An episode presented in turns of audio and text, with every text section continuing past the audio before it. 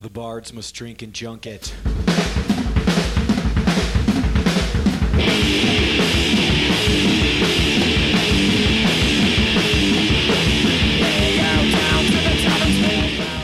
Hello, friends and strangers, and thank you for listening to Tomorrow, Tomorrow We, We Die. a show about the trials and adventures that happen while touring as a working musician, told to you by people who have built their lives or portions of their lives around writing and playing the music that they love. We are your hosts. I'm John Wisniewski. And I'm Jeffrey McNulty, and every episode we will bring you an interview with people who are out there day to day grinding against the many odds just to come home to a punk house that's infested with bats. Ugh. Completely infested. so gross. I mean, I'm not even afraid of bats, and I think that's gross. Yeah, it'd be gross. I'm down with bats, though. They're, it's just too cool. But I mean, do you know that you're afraid of them until you confront them, like, in that manner? You know what I'm talking about? I've never had bats in my house. There was a point in my childhood where I grew up on a farm for a little bit, Uh huh. and they had fence posts that were just built. Word. just built by hand. To keep the rain off the fence post, you'd put a coffee can upside down on top of the fence post. Oh, yeah, sure. And me and the other kids who lived there would just walk around and then you'd lift up the fence post and watch the bats fly out. There's a bat. It's a bat. Is that Washington? Yeah. So little Yeah, North bats. Bend. So little bats. yeah, super cool. Yeah. little guys, little teeny tiny guys. Not like the big ones you get in the South, like the ones in Austin and stuff, where you're like, "Whoa, that is a No. flying rat." no, but I have been shit on by a bat in Austin. That happened. That's good luck. That means you're gonna have a killer show at South by Southwest. And Or I've so never the washed saying my goes. hair. I can tell. you and everybody else. You know, during this uh, COVID time, it's given me a lot of good ideas, but I think this is a great one. I think it's time for me to start a spin off of this show called Tomorrow We Diet. Which is all That- about eventually how we're going to lose the COVID 19 or how we're actually doing it. You know, that extra 19 plus pounds that we've put on since the uh, sitting around and working from home and all that bullshit. Yeah, man. Oh my God. It's so easy to just pour yourself a drink immediately at five Oh, yeah. and just get rolling with your night. Yeah. And I mean, in my case, you know, since I don't work a nine to five job, Yeah. you know, four o'clock rolls around and I'm like, it's five o'clock somewhere. Crack, you know. Yeah. And Yeah, you yeah, switch yeah. to like light beer and then you switch to the, you know, alcoholic seltzers. You know, none of it works. You actually have to get off of your ass and Yeah. walk around and like turns turn out, turns out if you're drinking from five till midnight, it doesn't really No, matter it what doesn't it is. matter. It's really bad for yeah, you. it's really bad for you. so you gotta like switch over to like maybe eating good again and not just door dashing whatever the hell you actually Yeah. feel like eating. You're like, no, I'm gonna make some lentils and uh, yeah, stress meals. This is gonna Ugh, be good. Uh, totally. I've been there, you know, and you get drunk, and, and that's the problem is, is like with the COVID thing, is like, you know, you're drinking from five, it gets to be seven, eight o'clock, whatever, maybe it's nine o'clock. The next thing you know, you're ordering stupid shit because you don't even care. It's- Totally. Yeah. I haven't had nachos in so long. yeah, it's been two days. All right. Today we have some awesome guests that me and Jeff are so psyched about. When we started this show, they were like a bucket list check item. Definitely. Gotta get- Definitely. Gotta get this band on. And we got them. I'm Yes. super excited. Today we have Laura Pleasance and Corey Barhorst, who for about 15 years played together in an iconic sludge metal group called Kylesa. Kylesa, they were uh, everybody's favorite band for a very long time. And I was right there. You know, I remember one South by Southwest where I was wearing a Kylesa shirt and it was like an older one, you know, because I'm cool and I played with them before that or whatever. And- But course. like I'm walking down the street and that kid's got it. That kid's got a Kylesa shirt. That kid. And, and Zach was like, hey, how come you have such a trendy shirt? There was a good chunk of time where you couldn't go to a show without seeing Kylesa merch everywhere. Yeah, it's true. It's Yeah. true. And I, ugh, I unfortunately got my Kylesa T-shirt, the vintage one, the badass one, got cut off of me the last time I crashed my Vespa by an EMT. And when he was doing it, I literally said, "Not the Kylesa shirt." Awesome. Uh, So, a little backstory on Kylesa. They started out on Prank Records, which was an underground Bay Area punk label. punk label. Oh, Yeah. Yeah, Prank was like known for like extremely fast and sort of like brutal dark punk albums. Yeah, those guys in Life is Abuse were putting out Yeah. crazy shit at that time. And then like this band joins their roster and they were kind of like the odd person out on the label. A little bit more slow and heavy and loud. And somehow they just like fully won over the punk crowds that they were playing to and Yeah. sort of got associated with by being on that label. And that was cool at the time, you know, to sort of have this like flagship heavy band sort of like playing with punk bands at the punk shows. Yeah, you know, kind of like how Akimbo used to do back in the day. Yeah, well, I, there's a, I was actually thinking about this a lot, and there's there's a bunch of bands that sort of like helped this crossover happen. Yeah. and I would never say Akimbo was one of them. Well, I would. but I absolutely say that Kylesa was right there with like Yeah. High on Fire and uh, Floor, Mastodon. like early yeah, Mastodon. didn't mean to cut you off on um, that floor thing because floor is seminal when it comes to that whole scene. Totally, yeah, and like, Unsane's another one. Yep. There's, there's a bunch of bands that sort of like I'd say they they kind of like stamped down a lot of the weeds in the field. Yeah. that would eventually bring us like Baroness and like Feller Talk and a bunch of these better known sort of like crossover like heavy rock punk bands. Mm. And so yeah, Kylesa was right there. They were, and I think the reason why they won people over so readily is because a their music was so good and they were so fucking loud. They rolled out with these crank amps, you know. That's the same amps that Dimebag Darrell was playing when he went tube, you know. And they were so loud, and they were like everyone had a full stack. Yeah. And then they decided to have another drummer join the band because they had to be extra loud, you know, like trying the James Brown thing. And we talk about that a little later in the thing about like what was it like to tour with two drummers that weren't playing little teeny tiny jazz kits. yeah, to Totally. have the big Yeah. giant fucking John Bonham kit. Suffice it to say, Jeff and I are huge fans of the band. Always have and friends pretty much the whole Yeah. time since we met him. Now, yeah, that's where I was going. We were, we were both lucky enough to get to play shows with them and get to know them while they were playing. So it's great. And I'm really eager to get into this interview and play some Kylesa. Killer. All right, here's a track from Kylesa. This is from their their first release. This is maybe my favorite song of theirs. They have a lot of great songs. Uh-huh. Yeah. Remember playing with them and seeing them play the song live, and every single time they played it, crushed you. Crushing. It's so heavy, so crushing. This is a song called "Descend Within," and it is probably my favorite song of theirs.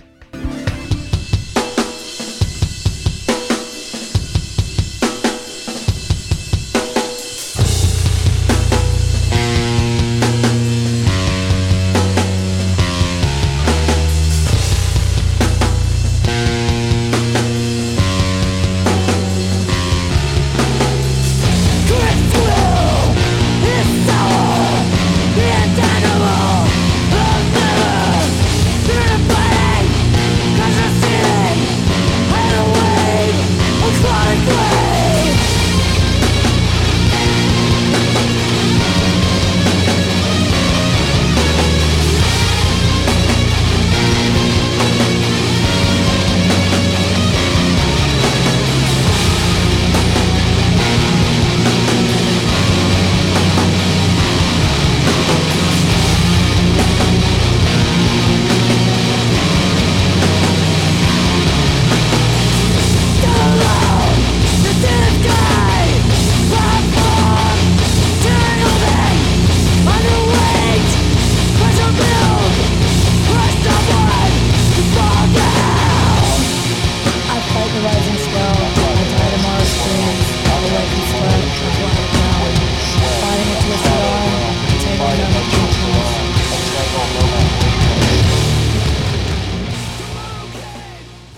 Welcome to the show, guys. Hey, Thanks for taking a minute. thanks for having us. Yeah, yeah, thank you. My name is Laura Pleasance, and I started the band Kylesa in 2001 and toured with that band for until 2015. Man. But I don't think we start. And then uh, my current project is The Discussion. That's a cool project too. Thank you. Tell people about what that's like. it's my solo project although i did take it on the road in 2017 but it's just it's a quite a departure from kailasa it's definitely more psychedelic hmm and uh, not metal hmm kind of post punk shoegazy it's just like alternative rock psych stuff That's awesome. Yeah. yeah I'll be checking that out as soon as we are done. Cool. For Have sure. a new single out, so it's cool. Rad. Corey's got to make his introduction though. I, I guess we could do Corey. Yeah, All right, I guess- Corey. Yeah, we're in this together. He's the All right. witty guest. exactly. Indeed. You know, like some dry material ever since. But anyway, Corey Barhorson, I uh, played bass and vocals and keyboards in Kylesa, and I currently play in the band Black Tusk doing bass and vocals as well. Yeah. Great bands. No, thank you. And how long have you guys both been sort of like musicianing professionally? I started professionally, it was Kailasa. So we started touring in 2003 and we hit it really hard. Yeah, you did. We hit the ground running, so to speak. Yeah. So um, I don't know if we were professionals when we started, but we No, not at all. we just started and didn't Uh-huh. stop. So your first tour was that the first Kylesa tour? Yes. What was that like? Eye opening and awesome. Uh-huh. I heard you had a, a crazy first day of your very first tour. Well, the first tour didn't happen. It got canceled because we were supposed to meet up with Artemis Pyle. You were from Oakland and Mhm. on Prank Records, and our first record was on Prank Records. And we played a great show with them in Savannah Nice, with, I think, Unpersons also played, Mm-hmm. great Savannah band. who were a great Savannah band. Yeah. And then we were to drive to Florida the next day to Gainesville, and our van broke down on the way. Like it blew a head gasket, and and we were basically done. That was So- it. First day out, no tour. we stayed in Florida. We were in Gainesville. We played a couple of shows to help raise some money. We stayed at our friend Dave's place. We bought a new van from an ex cop, nice. and it broke down. Oh, Oh, man. shit. Same tour? Can't trust those cops. Like as soon as we bought the damn thing, I spent my entire savings account on this van. Oh. and so I was so I was so hungry to go on tour that was, we were all super naive. It was like a '79 Ford, Yeah. and we're like, "Oh, it was it was fourteen hundred bucks," and he was like, "As is." And it broke down, and he like w- he would not take it back. And How far Son of were a you bitch. from the purchase zone when it broke down? Like did you did you drive it home or was it like on the drive home? No, Or just- no, no. it Uh, was like on the drive back to the guy's house in Gainesville, right, Ugh. Corey? yeah, yeah. It was so. Um, some of us went out to get the van, and then some of us stayed at this house we were staying at. So we got out there, and you know, like it was this. It was way out in the country in Florida, and yeah, it was like way out there. like um, Laura said, it was like this old retired ex cop and his Mhm. like Mm-hmm. We should, that, countrywide. should, that was like the first red flag. I mean, He literally- What do you think? He said things like, "That van will drive to Alaska and back, boys. It's a it's a great one." Uh-huh. oh, he he was feeding us all sorts of shit. uh-huh. Ah, So the van is getting driven back, and our drummer at the time makes a phone call to us, and it's just like, "I bought the van. It's awesome. You know, tours on. You know, and like we're all Yeah. getting stoked. Like I think we start packing and shit, and then like." 15 minutes goes by, 20 minutes, you know, a half Oh, no. hour. and we're like, oh fuck, man, something's wrong. And so we finally get a hold of him because you know this is also like no one had fucking cell phones or anything Yeah, at this yeah. point. And yeah, it's like the van like threw a rod. You know, Oh, like- Yeah. It was just like bullshit. And then there was this mechanic that was helping us out, and the drummer and I were like over there like messing helping the mechanic and messing around you know trying to like you know salvage this fucking van that we just bought hmm and uh-huh. uh, Ugh. the cussing that's a, that's cool right or yeah, cuss as much as you want, motherfucker. Okay, good, good, because I, I cuss a very a lot. As do we. So we got the van to where we thought it was like, I don't know, good to go. Yeah. And but it was like super shitty, man. Like um this guy who was like traveling with us, Jeremy, was gonna sit on the spare tire with a pillow the entire tour. We didn't care. We just we just wanted to go. That is He had punk. never been. yeah, on we, tour we were either. so fucking stoked. And I was so like devastated, and like every day kept going by, and it's like, there's no way we can catch up. You know, Yeah. It's just like we got to just call it. we left Gainesville and we were trying to get to like what was it like Washington or something? Like It was something I- I Yeah, don't know if it and- was Texas or no no it was I north can't like, remember. regardless, like we were just like, oh, we're gonna make it. And I remember we got like right to where Savannah is, and it was just like, man, this thing isn't doing more than thirty miles an hour. We Oh. my can't God. drive it, you know. So funny thing about that van, I I was stuck with it. I can't, rem- I, you know, we did some work to it, and then I, I parked it on like the one of the main streets near where we lived and put a Uh, for sale sign on it. Mhm. And I remember walking back from like Carl and Jeremy's house. These- Carl was the drummer for the Unprinces at the time Okay. okay. and then later was in Kailasa. But I, I was partying at their house the night before, and I, I passed out on their couch or something, and I was like walking back, super hungover, and I'm like, I look, and I'm like, wait a minute, did our van move? Oh no. and I'm like, and then I see that it, it got hit, Oh shit. Oh, and no. Uh-huh. the, like the back was like smashed, Uh huh. and it had like scooted forward. It, it was it was That's all like a you whole need. yard's length. It was like pretty far. Like What you needed to do was get that cop back and sell the van for you for sale as is. yeah. This will go for to Alaska and back. I'm like standing there dumbfounded, and this like cop rolls up and he's like, Hey, is that your van? And I was like, Uh, yeah. He's like, Just so happens, I know what happened to it. Uh huh. Oh my God. What? He's like, A kid hit it drunk, uh, and it was a hit and run. And he went back to his grandpa's house, and his grandpa made him confess Oh. and and fess up. So I was Yeah. like, ah.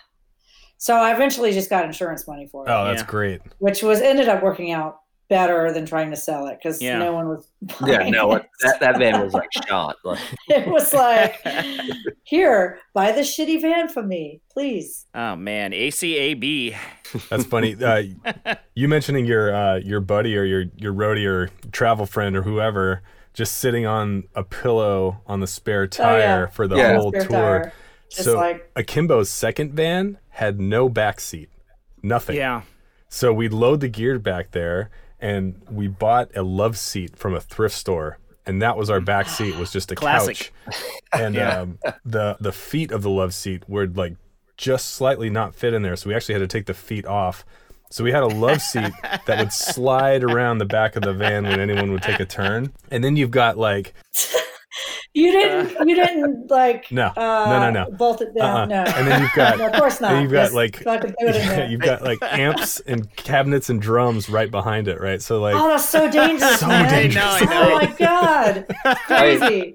death you trap. know, but l- it was Death also like trap. lower of that first van. Also, the captain's chair seats that we had in the back yeah, were just literally like pieces, like I don't know, like two by fours or something that like um, Christian and I like found and just like bol- or Jeremy or whatever bolted them through.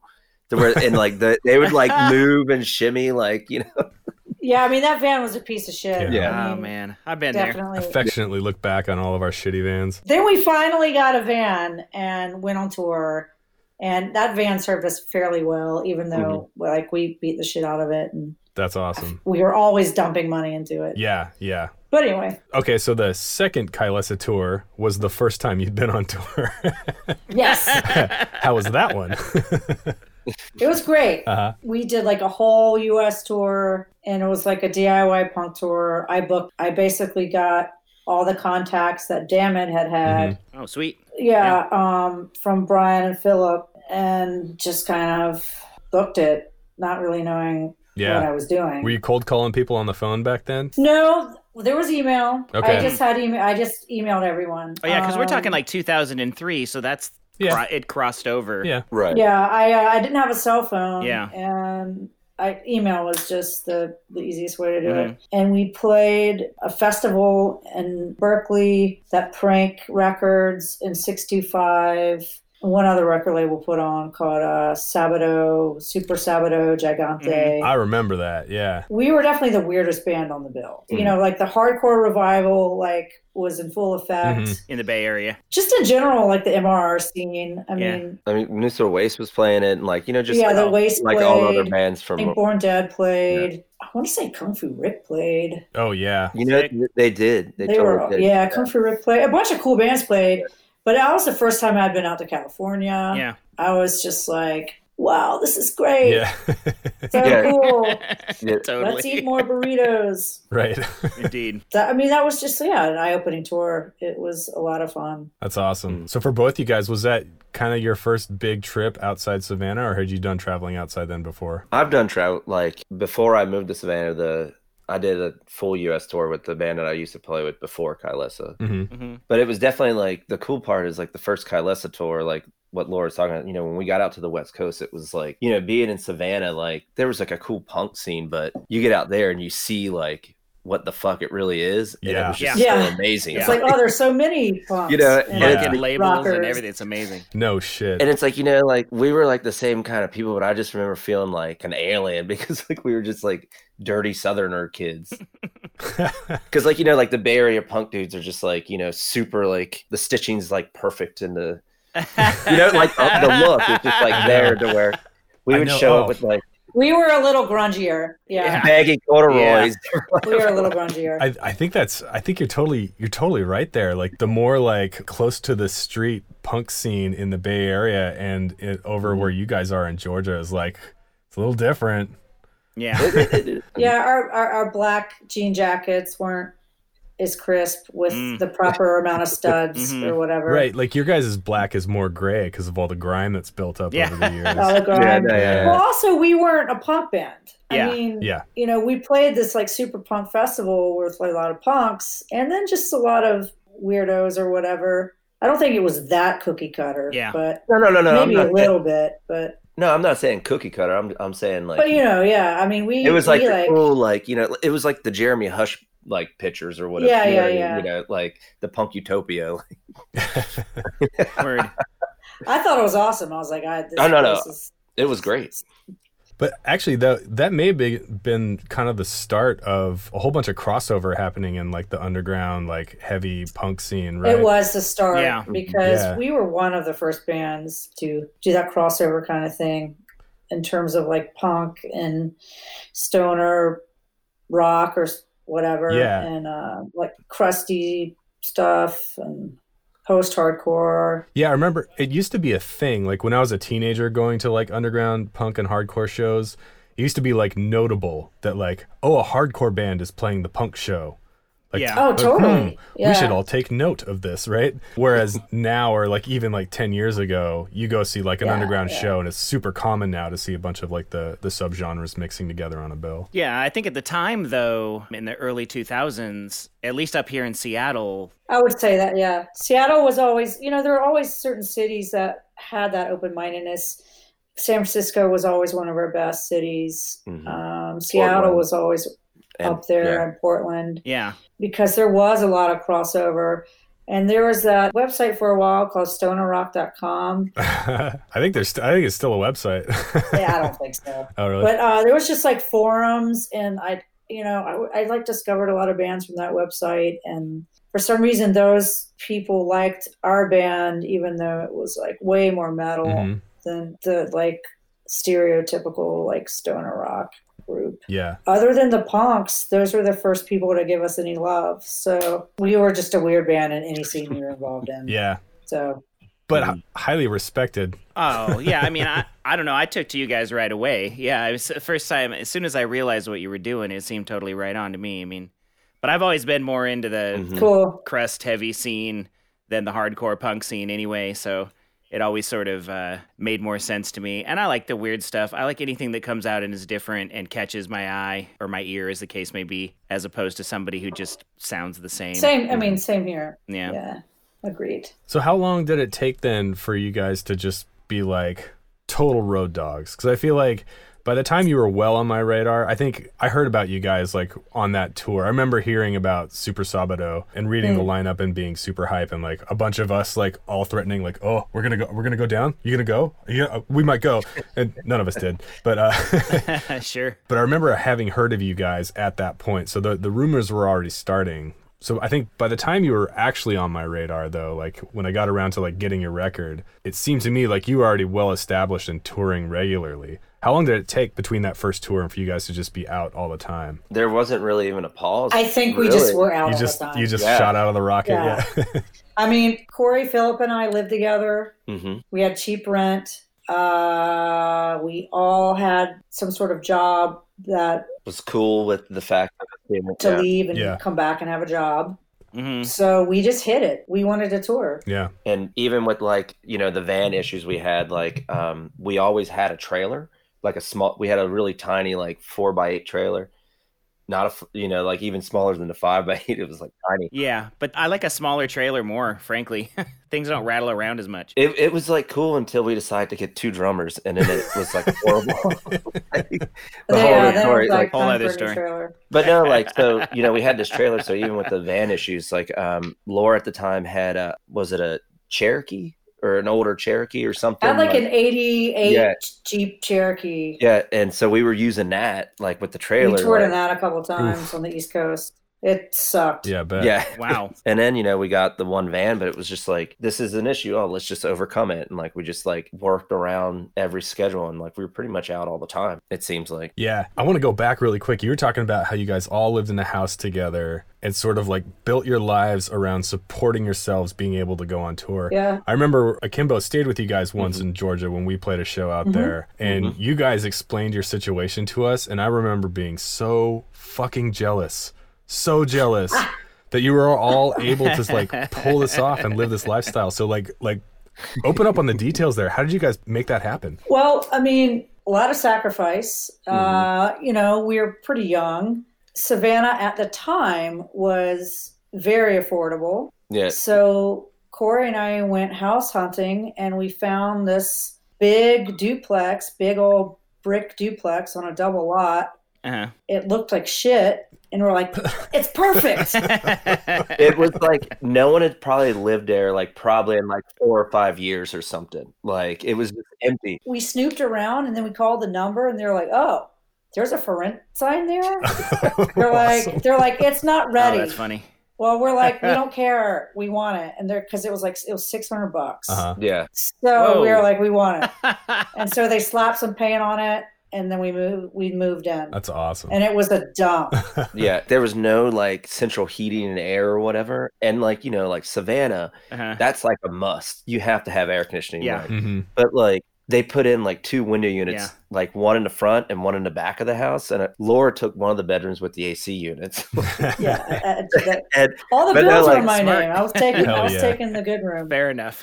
you know, like where Phil's room was and then where my room was, like mine was like in the front. And I don't know, like I don't remember how old we were, like what was like 23 or whatever. And like I was like, fuck it, I don't need AC. I don't know. Like it was the dumbest Yeah. decision Yeah. ever to not take the AC. Like, I mean, it was just it was a dump. There were bats living Yeah. in the attic. We Oh, had this yeah. like bat problem, and we That'll- Bats in the attic. I love- yeah we'd have we'd be sitting out on the porch, and like at dusk they would shoot out of the window from the attic and swarm the house. it was like a The- the constant roof line. halo that sounds of fucking bats. awesome. I don't know why that's a problem. and we were like, uh, yeah, I'd be into that. well, the metalheads just moved in, Yeah. to the- you know. And yeah. uh, I mean, it was like a real problem though. yeah. So uh, we Yeah. they had we had to Yeah, we eventually at, when i was like we're not paying rent until this is taken care of they got rid of them but you can't kill them you have to like shoo them out Huh. and then they're they're it was they're, they're like poisonous and it was gross Yeah. Hmm. yeah, like they're pooping. But no, it was like crazy. Like when the guy came over from the pest company, because we were on the second floor and there was a staircase that went to the attic. And I remember he was like, Yeah, I'm going to go up there and check out it. And I was like, You're really going to go up there? i was like i don't know i'd want to go in there you, you might not come out he looked at me like I, I was like insane. He's like, Of course I'm going to go up there. I'm going to see this problem. And I was like, All right, man. So he like opens the door and he like, you could hear him like going up the steps and he gets like halfway up Uh-huh. and just like runs down and slams the door. and he's like, this guy's a pro. you got a bat problem. they were like no they were shit just like everywhere. there's a bat problem i can hear them in the walls when i'm asleep it's fucked Oh up boy. They got like, no kidding, the whole company came out. Like it was like nine trucks and like a crane and all this stuff where and they're like, you have to leave. And we're like, all right. Like so, yeah, there was there was That's intense. all kinds of creatures that was it. There was like those remember those huge spiders were also in there? Like, Yeah, and then like dogs were Remember the dog, the puppies we found under the Oh house? shit! Oh yeah, yeah, yeah. Man, that's like a common savannah thing. You always find dogs or Yeah. kids. Pigeons. I mean, it was like that house was crazy. It's like fucking Hogwarts or something. It, I it know, was. it's It was like, it's, that house was crazy, man. I mean, the only thing the only thing that's missing was like the pigs and the, the cows like roaming around. I know. I mean, That's awesome. so we were able to do it. It was cheap, and Yeah. we just did it. Yeah. And we, you know, Did you guys practice in your house too? no, we had that was another crazy place. Our practice Okay. place. Oh. Um, Oh, it was so disgusting. I had this practice space from this punk band I was in before, Kailessa, and it was like this dilapidated office space from the 70s. So it had had Mm-hmm. It- wood paneling. it was also damn its practice space too, wasn't it? yeah, I rented it Yeah. to them. Okay, yeah. Ah, I got you. Yeah, yeah.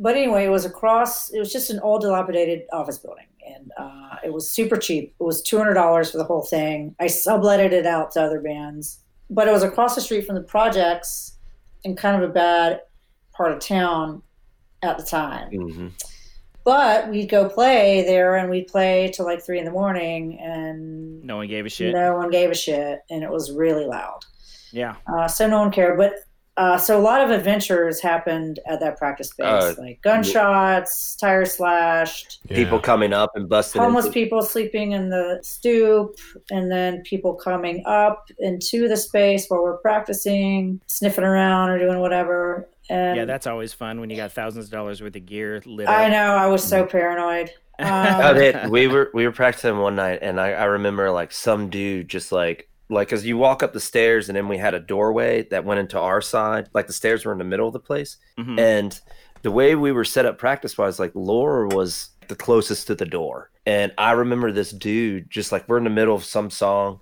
and this dude just like busted and grabbed her headstock.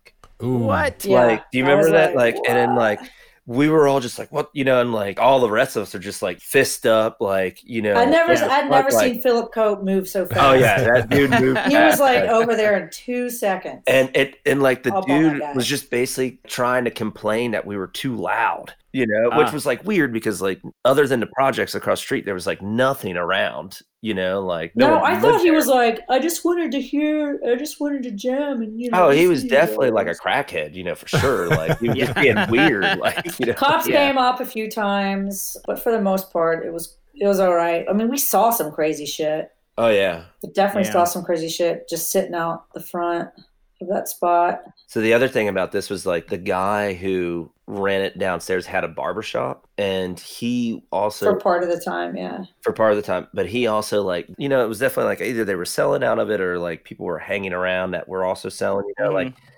and so there was like that whole aspect always around. Yeah. But it was like this weird thing, I guess. Like we would see each other and we were like, okay, man, we know what you're doing, but I ain't gonna say shit. Like, and they would be like, okay, Yeah. we know what you're saying. So like, they looked out for us. yeah, like Uh, none of our stuff. I like- mean, it was fine. If but if there was a game on, they would want us to wait till the game was over till we could practice. no problem telling. hey, I come up. guess that's Right, fair all enough. right. No, no, no. Yeah, it was awesome. Yeah. It No was problem. Really cool. You know, like I think that's why we were able to practice there so long and like not have all of our shit stolen. Like, yeah. Yeah, I I mean- mean, they they kind of looked out for us. It was they're all right. we had literally like a shitty padlock on the front door.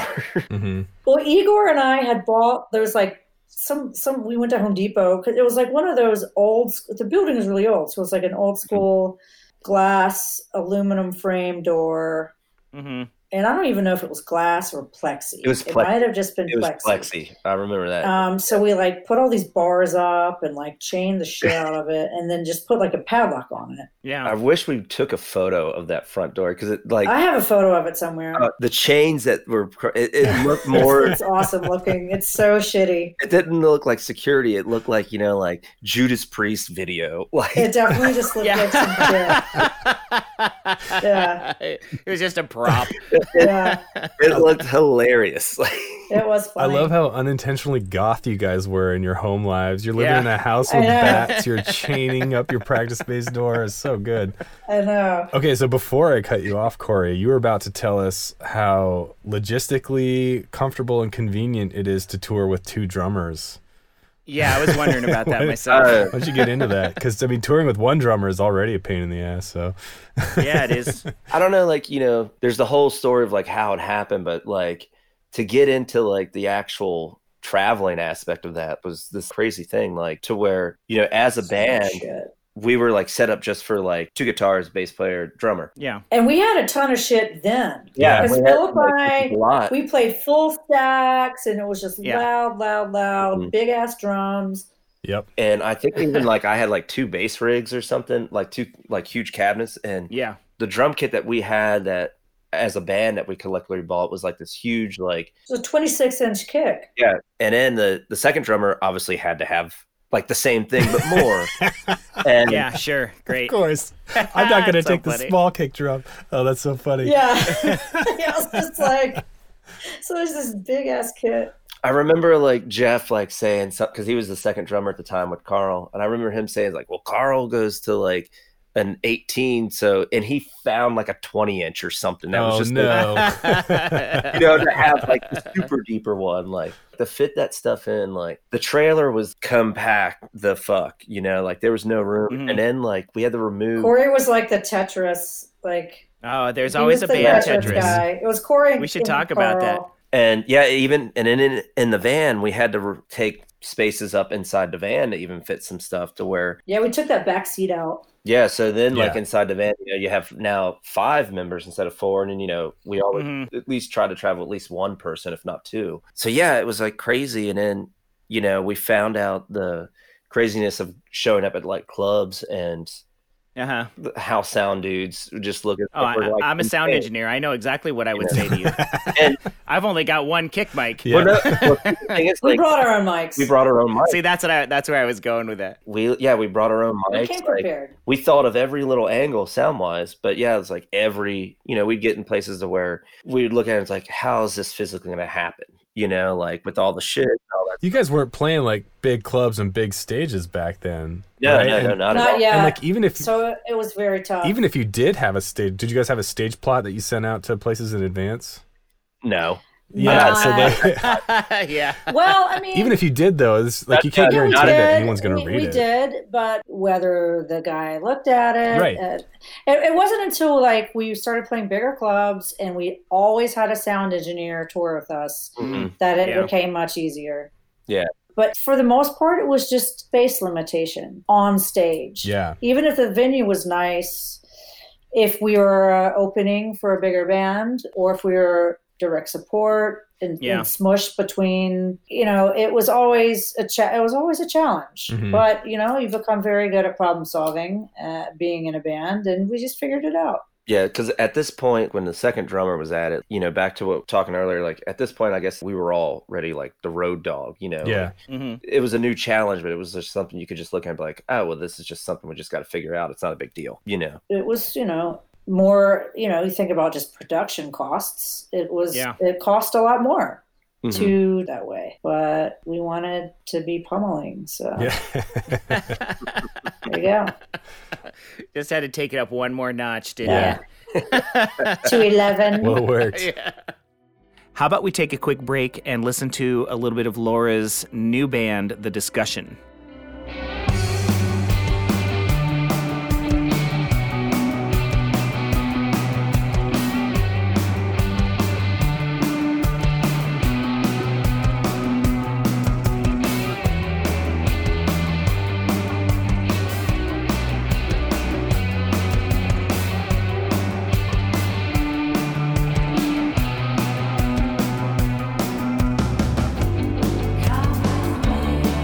Come with me.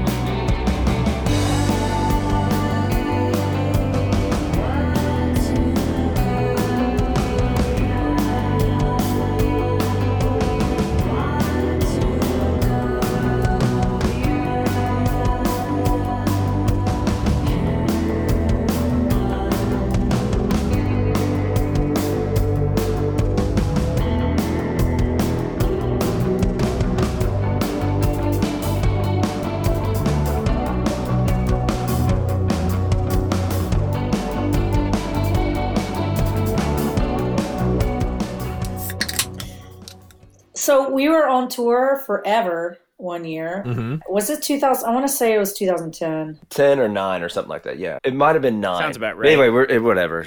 We had been to Europe and somewhere else, and then we had a US tour, and Just we lining them were up. tired. Yeah, yeah. We were tired. Yeah. And it was like the metal, oh man, what tour? The Metal, Metal Alliance, Alliance. tour. Oh boy. And it was actually a pretty good lineup.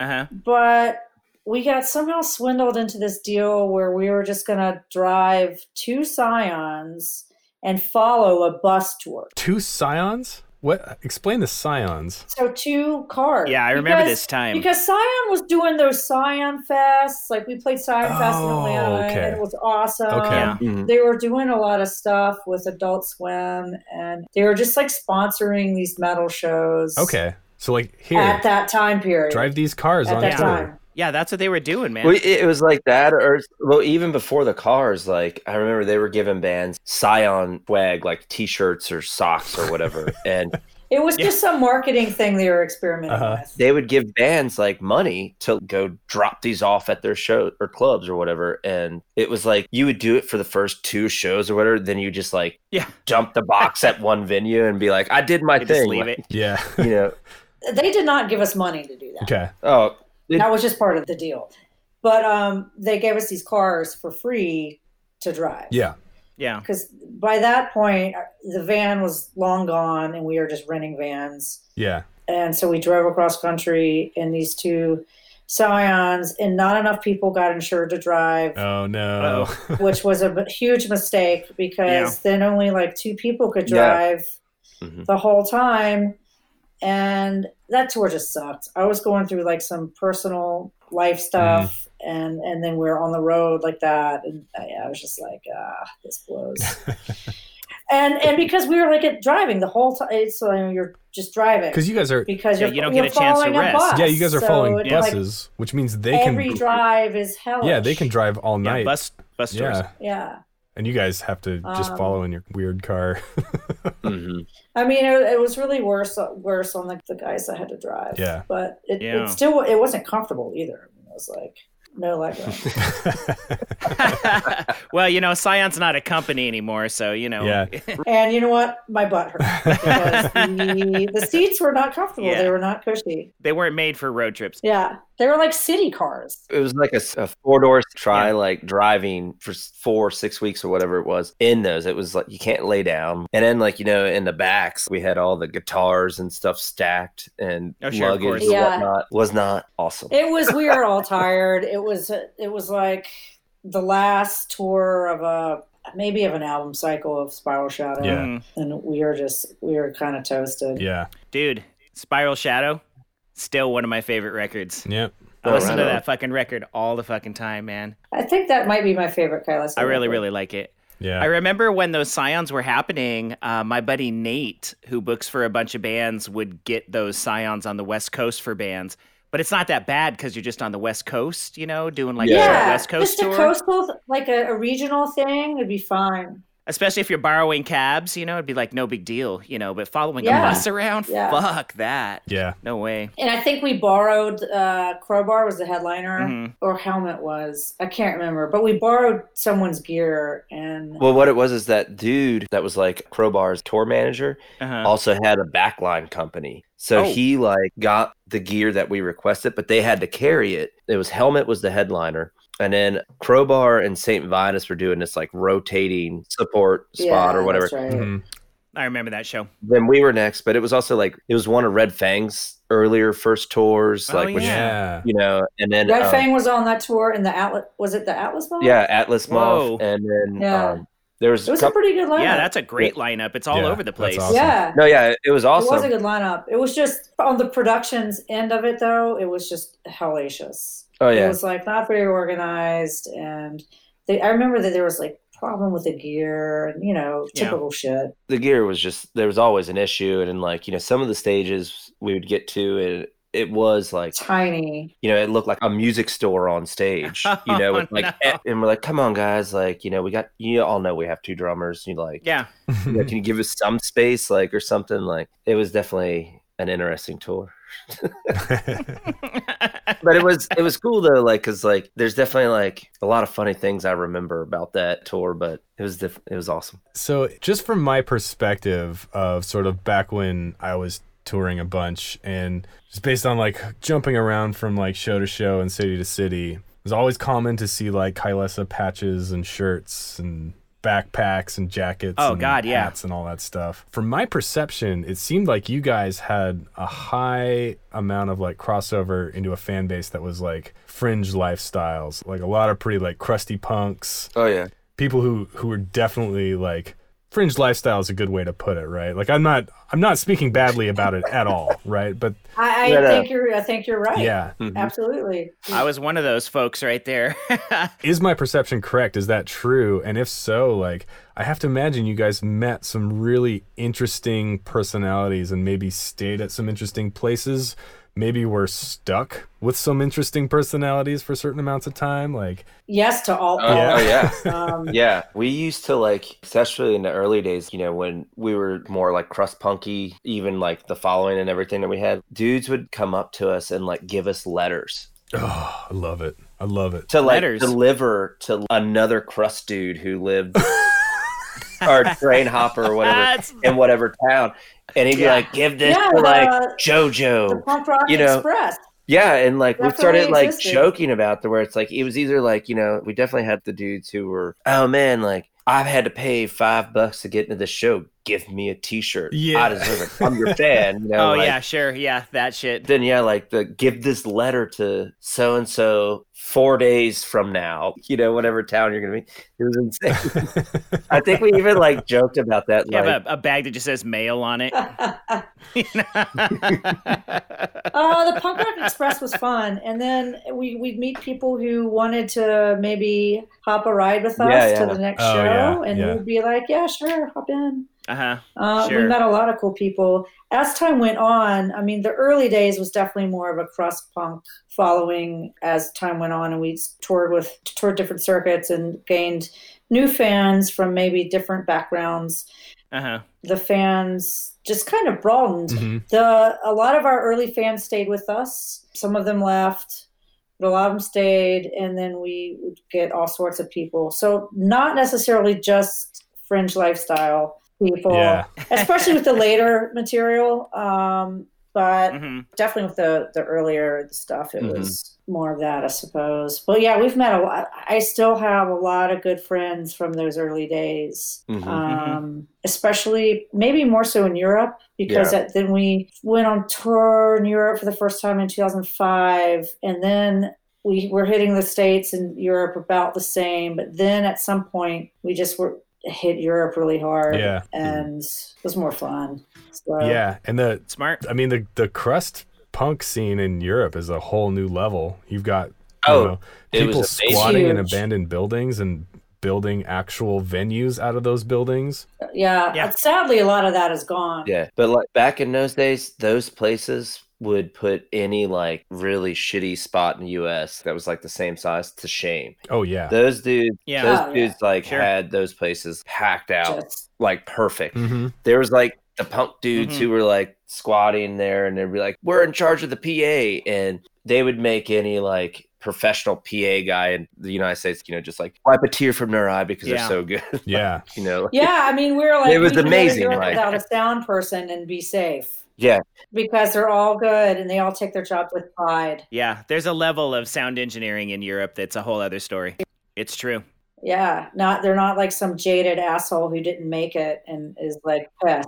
Uh, don't get me started on those motherfuckers. but you know, it's like also like I feel like being around those people, like our first one or two second tours in Europe, seeing those people how they did it was just so amazing. It Yeah. made us when we got back to the United States be like anything, you know, that's like the band like just like hit it so hard because we saw that like yeah, and, and, you know like Europe is full of these like people who live this like punk rock music lifestyle that never ends Mhm. in a sense. You know, they get smarter with it and I don't know, it was like It's just a different way of life over there, and I think the kind of music we were playing is certainly more appreciated Yeah. than maybe so in the states. Mm-hmm. Mhm. And I think what we're talking about too is, you know, there's a whole culture out there around like living in a punk venue and treating it like your home. And it's not the job that those guys are going to, right? They're inviting bands to their house to come play, right? And those mm-hmm. Absolutely. Yeah, yeah. those bands are guests and you treat them Yeah. like guests. You don't treat them as the commodity that's bringing the people through the door to get you your paycheck that night, right? We certainly learned a lot about band hospitality from our Mhm. European Yeah, brethren. yeah, yeah.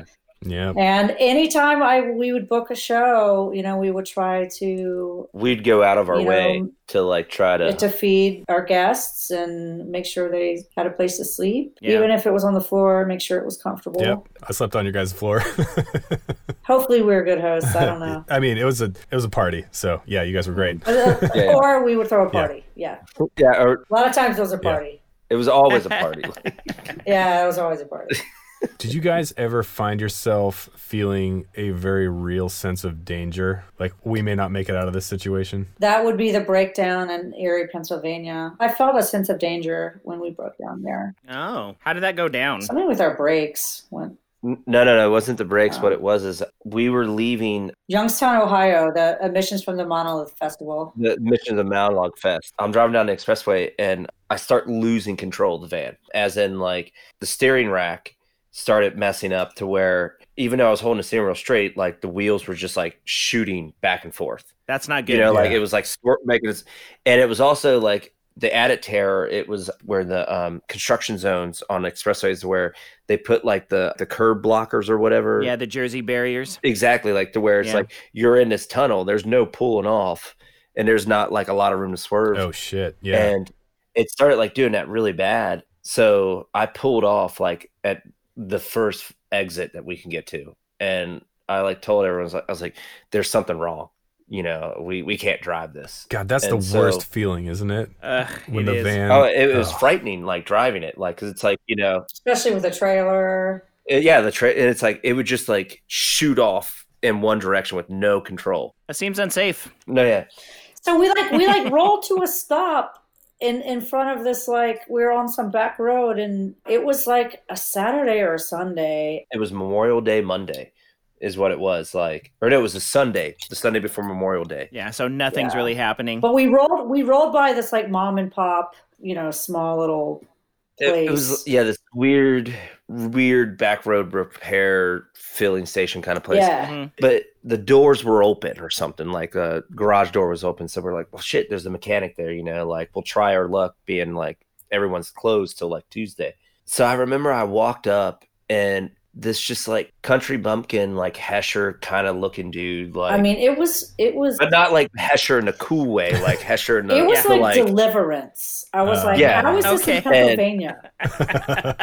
well, Pennsylvania is pretty backwards. It was some backwoods shit, you guys. I start talking to this dude. I'm like, hey, man, you know, like something's going on with the van, you know, like I'm losing control, blah, blah, blah. And he's like, all right, let's take it for a spin. And I was like, okay. And he's like, you got to get those people out. I can't be, blah, blah. So I went and told everyone, I was like, there was like this little like creek that was like across Mhm. the street to where we were like, y'all go chill down there. So they And, sent like- me, Jeff, and Joe and Carl and Carl, down by the Down. creek, and Philip Yeah.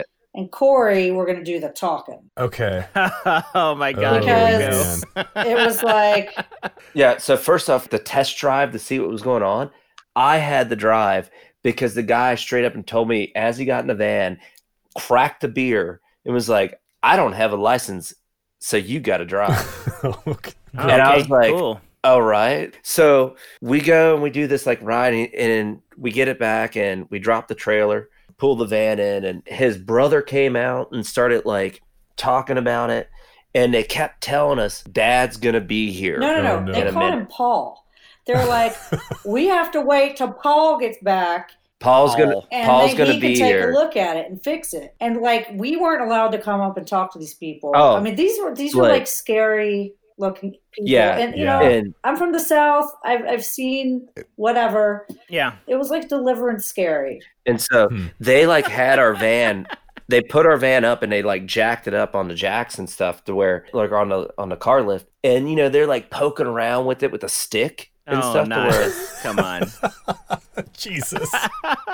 I just remember looking at that being like, oh my god, you know, like they're going like Paul's gonna be here. And so they pulled out pulled out these like seats so Philip and I can like sit. And they sat and they were like drinking and they were trying you know, like offering us beer, but like I was like, Hell no, I ain't taking a beer from you. Like and at one point they're like looking down and like, you know, like Laura and all them are down there by this creek. And one of the dudes just like looks back at me and Philip and he, like, you know, part of my friend, but he's like, Which one of y'all fucking her? What? Yeah. And we're like, uh, what? Oh you know, my like- god.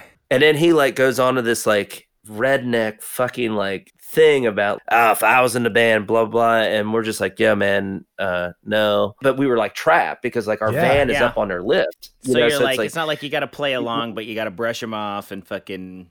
yeah. Yeah. yeah, yeah, because it's like we didn't fucking know what was going on, and so then like Paul shows up, and Wait, wait. I, let me interject here before Paul. Yeah, yeah, yeah. Please. So, me and the other guys are like getting stoned down by this creek, Oh, good idea. and we're just like we're just like smoking As you do. and Uh-huh. like chilling, not really knowing what was going on, but we had clear instruction not to go up there yeah. Uh-huh. because because I was the weird looking girl, and Joe and Jeff looked soft or something, and, and what? dude you guys don't understand these people they we're not dealing with like rational normal people we are like no, Oh, no. We, we're not. No, I do understand. I, I, I'm from a rural place. I we understand. were like at their mercy Yeah. it was like deliverance i remember being like okay i'm really thirsty i'm gonna go up and get a soda there was like a soda machine and i go up there and then philip comes up and like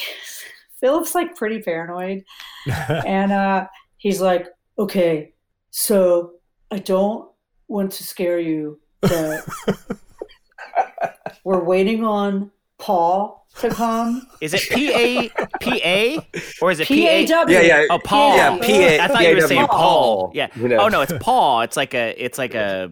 Like Grandpa. Yeah, Grandpa. Yeah. Okay, Okay. I got it. I'm sorry. I'm So it's obtuse. Paul. Uh huh. All right. So he's like, "We're waiting on him. They got our their van up. Corey and I are handling it." He's like. I'm a little concerned we're not going to get out of this. And Oh, I'm like, what? What do you mean? Oh, Man, I'm like, that's I, not what I wanted to hear. like, am I gonna get raped? And then Yeah. like Oh, we're gonna my get God. mugged? And then Oh, like shit. we're gonna be murdered? Like, is that how this is going down? And I'm thinking, oh my God, okay, I have a Leatherman on me. Yeah, It's yeah, what are we stabbed gonna someone do? In the throat. and and then I'm like, well, okay. And I had, I had cotton mouth. I'm like, I'm getting a soda. Yeah. So I, I like, I'm getting a soda. I'm like putting in quarters, and this dude comes up, Oh, stocky guy, and no shirt, overalls, and I see his his feet are so dirty. They're yeah, like he, no shoes or socks no or shoes or anything. It's socks. like- no, so Yeah. his feet are like black with like oil Yeah, or sure. dirt and whatever. And his little child, who I don't know, six. Well, well, Six-ish. we don't know if it was his child. Okay, It was a was- I'm child assuming, that it, just I'm ran assuming up. it was his kid. I don't know. It was a child. Oh my. I like have like these quarters and I'm, you know, putting in a drink and he's like, I want a soda, I want a soda. And this dude pr- proceeds to lift up this like his leg and I see like the black, it was like the blackest foot I've ever seen. And he hits his this child on the head with his foot oh my god. and he's like, You ain't getting nothing. You ain't getting nothing. Oh and my I was god. like, Oh, shit. This is some country shit. And I'm Oh my like, I'm just God. getting my Dr. Pepper and I'm going back down by the creek Fucking with the rural. boys. Uh-huh. So then I'm like, okay, Philip says we're going to die. Uh, I don't we know if we're gonna get out made of it. this. I don't know if we're going to get out of this. Ah, so good. Our van is up on some crazy jack thing. Yeah, they've got you. They've Yeah. got you there. Your van's up. They have Yeah. us. They could just be like, give us the girl or Yeah, give us all your money or yeah. both. I was, I was, I was terrified. And then the f- icing on top was No cell phones, by the way. When- No one Of has course. cell Yeah, no cell free phone. Of course. this car pulls up to the like driveway. I don't know what kind of car it is, but it's like one of those like PT Cruiser era roadster, Uh-huh. you know, like Mhm. concept car kind Sure. of thing.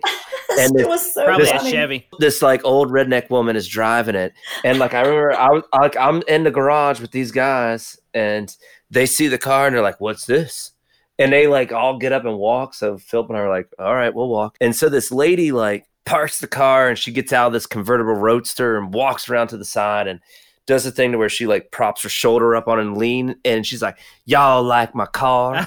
you know, like Dude, we're watching this from What? like the creek and we're like, What? what's happening up there? And, lo- and like, so the guys were like, hell yeah, man. This car is awesome, man. Like, it's like this roadster. She's like, I just got this. My son won it on a game show.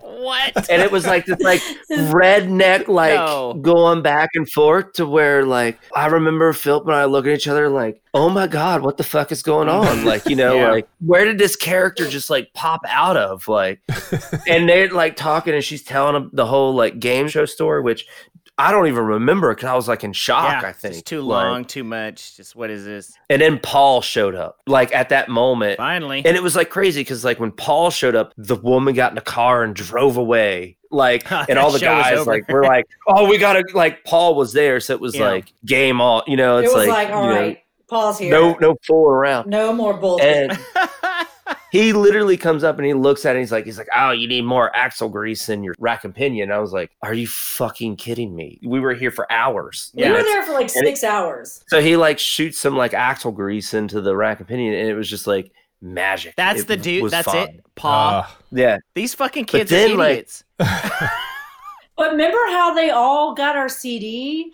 And all the Oh, time, yeah, yeah, I hear yeah. from the creek, they're they're like blaring. Oh, yeah, the they're- CD. they're And jamming like in their drinking stereo beer, and and I'm like, stuff, okay, like- it's good. that is Yeah. fucking killer. I was like, we're good. They're listening to the CD. It's loud. Yeah. they're drinking Dude. beer. Heavy metal's a universal just- language. We're we're good. Kylesa fans forever. the last like thing I remember. ah, I was in Paul's office, and he was like going over like we were working out a price, you know, Mhm. for the repair and stuff. And he was eating like a bag of microwave popcorn, Mhm. and his hands were just like gnarly, like grease covered, and he's just like Just- dipping into the corn Yeah. and like licking his fingers, and he's just like, yeah, he's like, it's gonna be like I, I don't know whatever the price was, and I was just like, done, We- we're out of here. I want to pay this. Like, Yeah. we're, we're not arguing this Yeah, no, shit. you're Like, not gonna go up against that guy, Paul. No. Come on. no, no, no. Paul had that township or whatever. We also had some lady offer us a place to stay, and she's like, "You could play with the horses." Oh, We We're just like, we're like, mm, we we're just Randomly? like, "What? No, no, we don't want to do that." we're good. Thank you very much. No thanks. I won't oh sleep my with the horses. god. Hey John, have have I ever on this show told the story of Bloodhag in Arkansas? I don't think so. Get for it. Bloodhags, probably our first or second U.S. tour.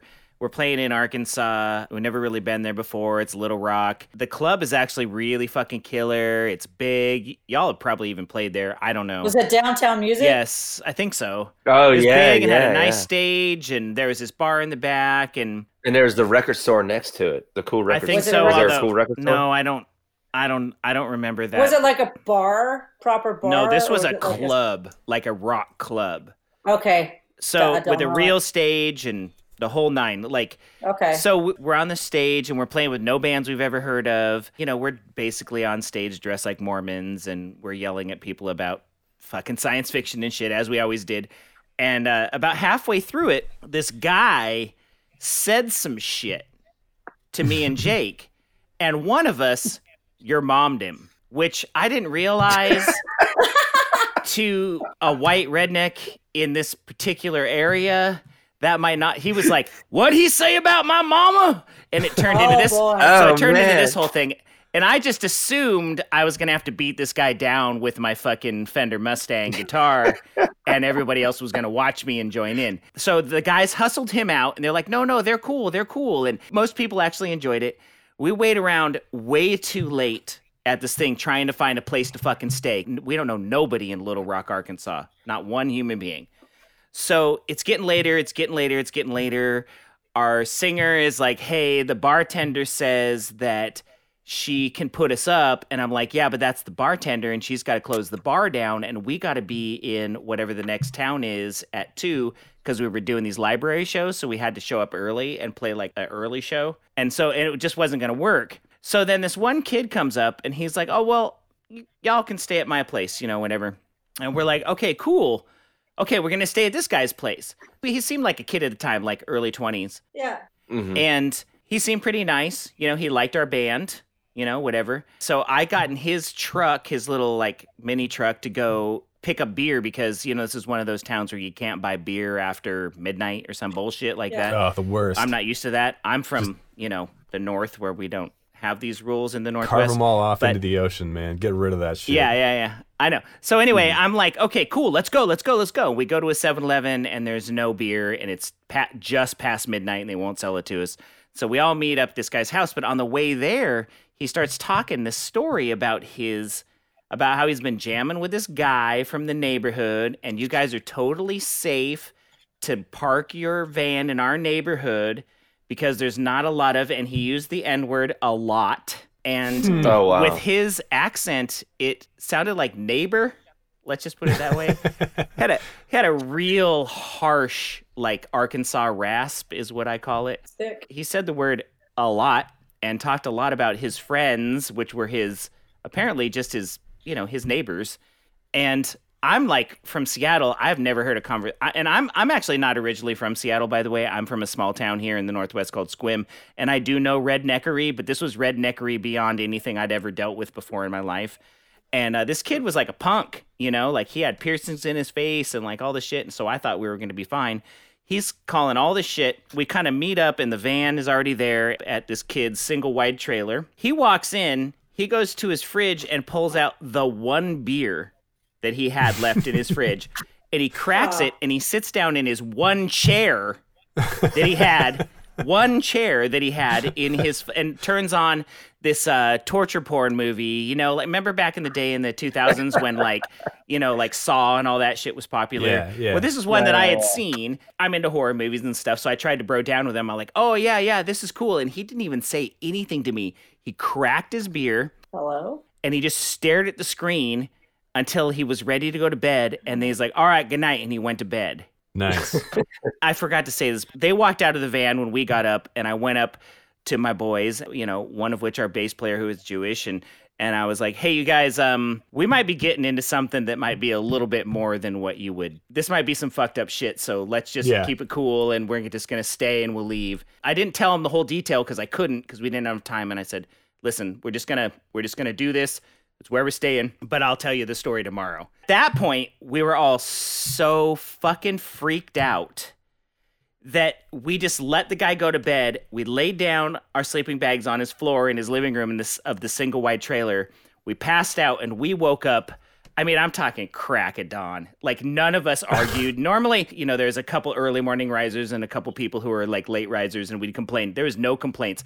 We left him a T-shirt and a CD, and we were like, "Thanks, dude." Little note, and we got the fuck out of there. And we Yeah. left at like 8 a.m. I mean, I'm talking. We got like no sleep. We got like maybe totally. maybe four hours of sleep.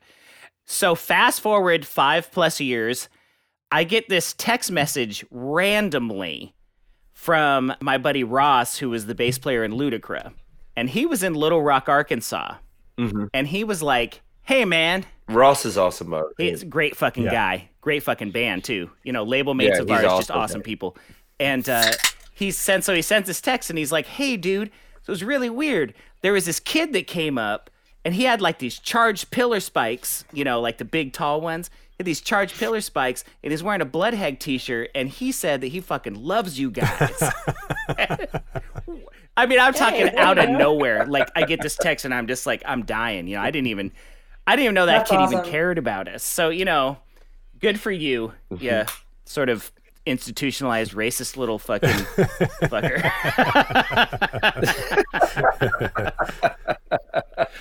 Ah, It's Jesus. awesome. Now's a good time to take another quick break. I think we're going to listen to Corey's current band. This is a band called Black Tusk. They will piss you off So fucking with good. how accessibly wonderful they are for a metal band. fucking killer. it's so good.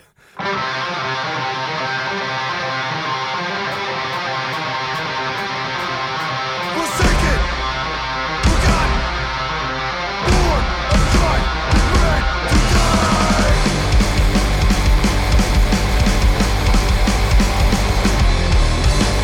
Well, what heart, a deathless, sinner to remain, a slave,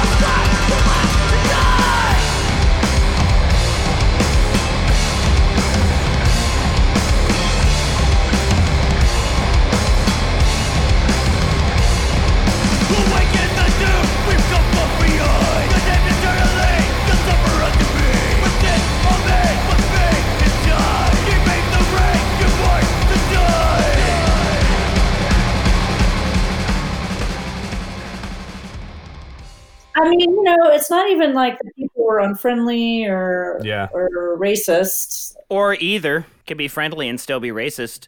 Apparently, Luckily, we didn't really have any of those. super dirt. Usually, if it was just super dirty, there was nowhere to sleep. Mainly, if it was just disgusting. I mean, and like the level of disgusting has to be Yeah, like, because you pretty- guys live in a punk house. yeah, it's got to be pretty It's really- high. yeah. It- yeah, and, and it got to Right. be wherever we were staying was like there was so, like a party Ugh. every night, So you exhausting. know, which is like fun. Yeah. But at, at some point though, it's like you don't want to Hmm. do it, you know, like and Want to fucking go to sleep? That's it. and and maybe have a shower Oh God and it forbid. not be and, and it not be gross and the shower we would not have, be like- disgusting. That'd be great. and we used to have this like thing like even though like looking back it was probably not the best idea we had but somebody would sleep in the van if it was like a shitty area That's or whatever normal.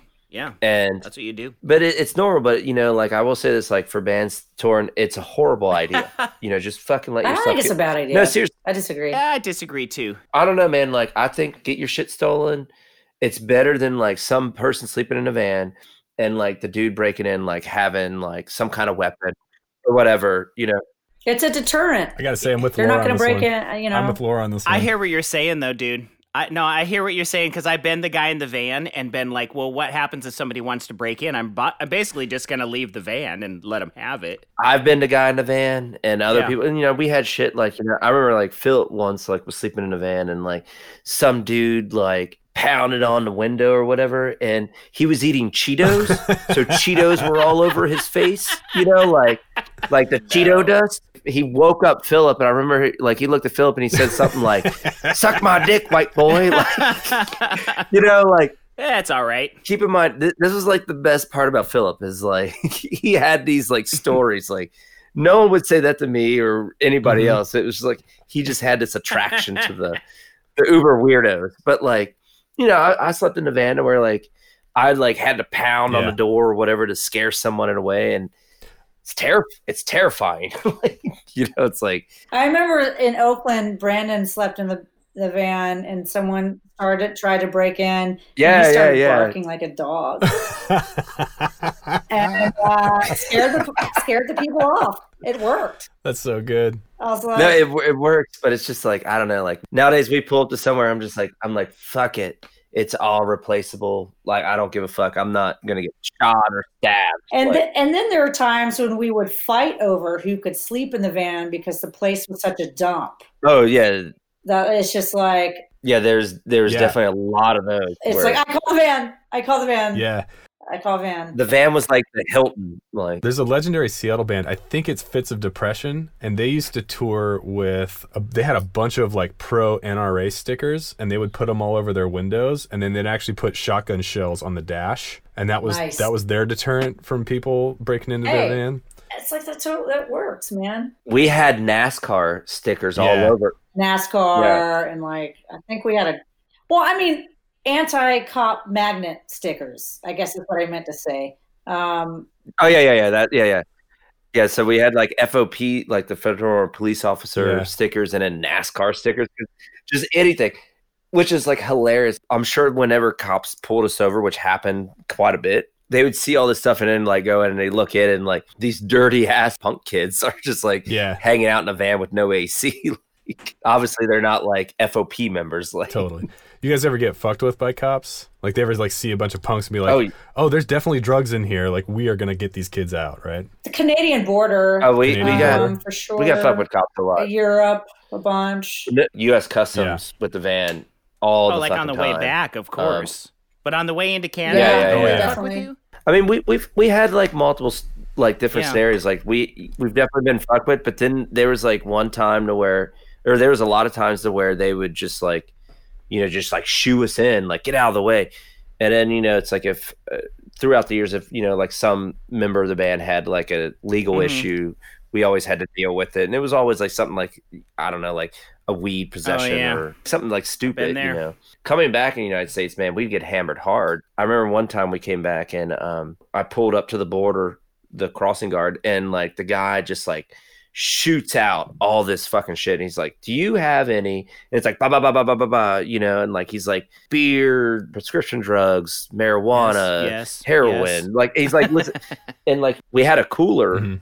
and there was like beer in the Mhm. cooler. Prescription drugs, like we did have prescription drugs that like Yeah. different People people, were needed, prescribed sure. and legally but no so like we had all you know so i look at him like uh yes and he's like so you're admitting that you have legal drugs on you no we have beer and tobacco and stuff so we had to like pull off Mhm. and they like pull us all out you know and like they're like circling the van and they pull me out separately because i was driving and they open the trailer door and they're like unload Oh yeah, this." they the make you unload the worst. trailer. Classic. I remember saying, like, Mhm. I was like, you know, I got to get somebody. Like, I can't lift this Yeah. shit. You know what? I will say you always had a really bad attitude going through the Canadian border. I was like, Corey should never Oh, drive man. going Why is he through the driving? border. Never. Laura, you should have been driving. Fuck, fuck this shit. Man, I, even to this day, like, anytime, like, I get pulled over or whatever, like, I am saying some shit that I shouldn't say. And I remember like one time and we got separated and they're like, So where are the drugs? And I'm like, There are no drugs. And they're like, You better get your story straight because we're asking the same questions from all these people. Mhm. da, da, da. And we all had different driver's licenses for some reason. Like we're all um like I still had a North Carolina license maybe Yeah. and Mhm. you had a Oh, Ohio. yeah, I so tried my and they were Kentucky's like license, real but- Mm-hmm. suspicious about Mhm. that. Like you all have different licenses. How do you know one another? Are you sure they're gonna say the same thing? Where are the drugs? Where are the drugs? And it was like, there are no drugs. Yeah, like a drug dealer would cruise in with three, four thousand pounds of fucking guitar gear. Give me a fucking break. Yeah. They're just bored, I guess. But although I will say on that, we were on this one tour, and I believe it was the Mastodon tour we did, to where we were in Canada and we were coming back, and we didn't own a van at the time. We were renting this thing. And for whatever reason, we decided that we should put all of our merch, like all of our t shirts, in garbage bags. Oh, that's we because had them that's the tied only up. way they would fit. We we would have Yeah. to like smush them in between the cracks. yeah. That's- We had Yeah. no room for. so anything. we we like pull into this border stop and of course they like make us pull into the garage or whatnot and they open the door and just like all these black trash bags just like pull out looks terrible. full of stuff you know and of course like you know those guys are like eh, they're thinking Oh, like we've hit oh Here we hell go. yeah we got Got them 'em. A like bunch of black And- t-shirts. so like of course they make us all go into like the room you know Yeah, like I've been to that. they're room. like you know they, they're pulling all of our shit out and a side note on this i was insanely hungover Mhm. to the point to where it was maybe like that's the problem. i w- well no i wasn't driving like we had this other guy driving and so like it was like the thing like before Oh God, we that's like right. pulled That up to asshole this- who was the, driving like, was the border- getting off of pill a pill addiction and was a major asshole. yeah yeah yeah And yeah of course, we didn't know this, Yeah, that- that- any of this, Mm-hmm. until later. somebody who worked with the band was like we found the driver for you guys Our fucking booking agent manager Yeah. vouched for this dude who was like a pillhead. Oh no. That's a whole other fucking shit show. And so anyway, we're in this like waiting room and I'm just like there and I'm just like, oh man, I'm totally gonna throw up. And like I like tell everyone, I'm just like, oh my god, this is gonna happen. Please throw it. Well no, like everyone's just like, Don't you dare, don't you dare do this. Like and I was like, all right, and like I remember they like pulled us all out and they're like they had all these like plastic bags like laid out across these tables and they're like, which one's got the drugs? And we're like, man, there's no drugs. T-shirts, you know? motherfucker. They're like, like I the- don't know. They all look the same. and so all the shit's being said. I can't even remember when because I'm just like sitting there, like I'm like, man, I'm about to lose this. Like I'm about to throw up all over this place. Like, that would have been that would have sucked, but it would have been funny. yeah, agreed. oh, but at the time, it was terrifying because I thought like, well, if I throw up, that's some kind of Of emission of, guilt. horrible Yeah. guilt. yeah. You know, Yeah. like like I swallowed something. It turns out like, it would have been they a lot exactly. funnier if you would have just puked on a drove cop. me in Like places the, like, like the drug condom popped No, in yeah. your stomach. Yeah. Exact- no, exactly. Yeah. And so they end up letting us go. Ah. You know, it's like everything was like cool, and we're like driving out. And it was like soon as we passed the thing that said "Welcome to United States," I was like, "Pull the fuck over!" So I think Kylesa was, you know, really well established in a subsection of the metal scene where there were not many confident women fronting a band Laura, did you have much experience getting creeped on by dudes at shows? Because it was kind of rare. Uh, I mean, yeah, maybe, yeah. Corey says yes. I mean, but I, I mean, more creepy than like a, being in a normal bar. Uh, Yeah, Sure, I guess. I mean, I'll, I'll say it's like she handled Yeah. it pretty good. Like, yeah. I would say like there are some inappropriate moments of like creepers where I would try to like laser beam one of my bandmates, like, yeah. hey, Yeah, sure. come over here, save me. And sometimes Mhm. they Mm-hmm. would, sometimes they'd be like, oh no, you're just getting punished. But um, Oh no. most for the most for the most part, like and I know a, f- a few times, like I pretended that Corey was my husband, or I pretended that Philip was my husband hmm a couple times. Just to play it off, just to make it easier. Yeah, I just wanted I didn't want to be bothered, Oh or yeah, like yeah. Uh-huh. or like someone Yeah. was being really persistent, Uh huh. and I had to be like, no, this is this is my husband, like back the fuck off. Yeah. Oh yeah, I gotcha. Lord, do you remember when you told you told the person James was your husband? Stop hitting on me. He's my husband. That was, I think that was in, where was that? Italy? France? France. It was in France. James, the drummer for Black Tusk, like Laura was I like guess we did a show. We did some festival and you know, some random show or whatever. Regardless, like some dude's like is all like about Laura, and he's like just pesting her about it, and she just looks at James, and she's like, "That's my boyfriend or husband or fiance or whatnot." yeah, I said something. But he just he went on this like tangent. It was like, "Who that? He he's such Lapete, you know?" And he started like making so fun of saying Lapeet. James had like a small penis. oh, I laughed so on. hard. Uh, about so, that. And like He's Oh, my like, look at that God. thing. yeah, the whole time we're hanging out at this bar, this guy is just like, but he's so Lapita. He's like, but me, he's like, I'm a, I'm a man, man, or whatever Oh, the fuck my he God. was saying. Like, Bummer. well, that would be that person's nickname forever if he was in my band. on a whole other story, yeah, it totally I, I didn't is. even, Like, uh, Yeah. Corey told me that recently. He's like, remember that one time? And I Yeah. was like, oh yeah. yeah, I mean, like especially early on, I got oh, you play guitar really well for a girl. oh yeah, even in Ugh. early 2000s, that shit was still for a girl. There was still that for Yeah. a girl. Uh, Um, that happened. A, that happened a few times for a girl, and I, I, I would always have a pretty clever comeback. It still happens. does it still happen? I think In, so. like, yeah. our I think scenes? it does. Yeah. It does? I don't know about the music Yeah, scene. I'm- I'm- it definitely happens. happens, I mean, I'm but- sure it does. Sure in the music does. Scene, right? It's got to. I've talked to Gwen, who's a good friend of ours. Yeah. She goes on tour and she is constantly Oh. mistaken for a girlfriend of one of the band members in the band, right? Like, They used to think I was the tour manager or the merch girl Or the merch girl? Mm-hmm. or oh, the bass Yeah. player. Merch girl. Oh yeah, okay. Well, three. That's the only things you're allowed to be if you're a woman. Not necessarily in Yeah, that it was order, usually but tour manager or merch merch girl. And I was like, yeah. it was also like even in like whoever is like the, the most like popular woman, whether actor or actress or you know like pop star, like because at the time when we first started touring, like the whole Osbournes show was a big deal. I remember like people.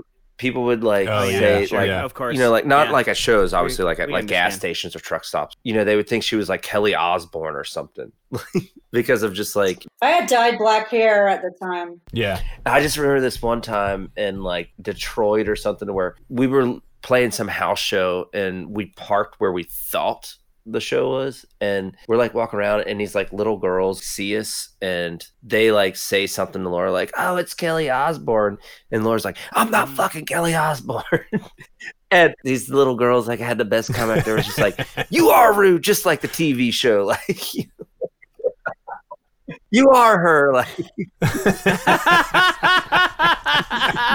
You are no her. way. That oh, was that funny. is so funny. That's totally funny. Oh, Jesus. Laura, Corey. Yeah, Thank you so thanks much. so much. Sorry, man. Fuck thank you guys yes. absolutely. Thank you, Laura, Corey. We did So it. fun, I'm so excited. dude. Touring in a Scion.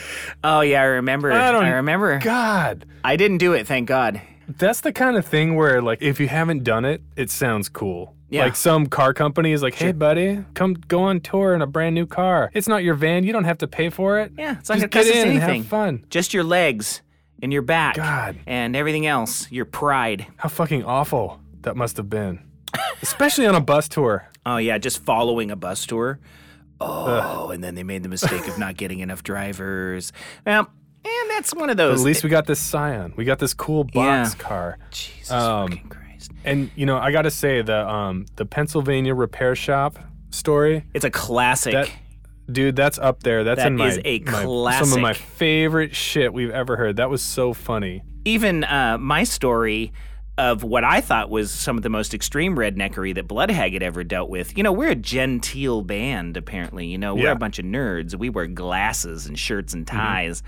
But I would like to add an addendum to that story that I should have added, which is when we played that club, it was a big club and it was a big stage. It was, you could have fit two bands on there pretty easy, you know, like a back line and the whole thing. It was a big stage. And behind that stage was a huge, ginormous, two story Arkansas flag. That was the backdrop to the fucking stage. Oh. So can you imagine being from Washington? it's basically a Confederate flag with different colors. Yeah, I was gonna say that's the one that looks like the Confederate. it looks flag, just right? like it. It just has different colors. Oh no! and we walk in, we bust up laughing because we couldn't believe it. Can you imagine if we did that Uh. in Washington? You know, like at Numos, you've got like all these bands from out of town playing in front of a giant picture of Washington's head and the green flag. I mean, it doesn't make any sense. it doesn't make any sense unless you're trying to send a message that your state flag that looks a lot like the Yes. Confederate flag should be on your And stage. I think I should have mentioned that because I believe that's why That's a we minor were so detail. Uh-huh. That's why we were so uptight about it because we knew we were in redneckery land.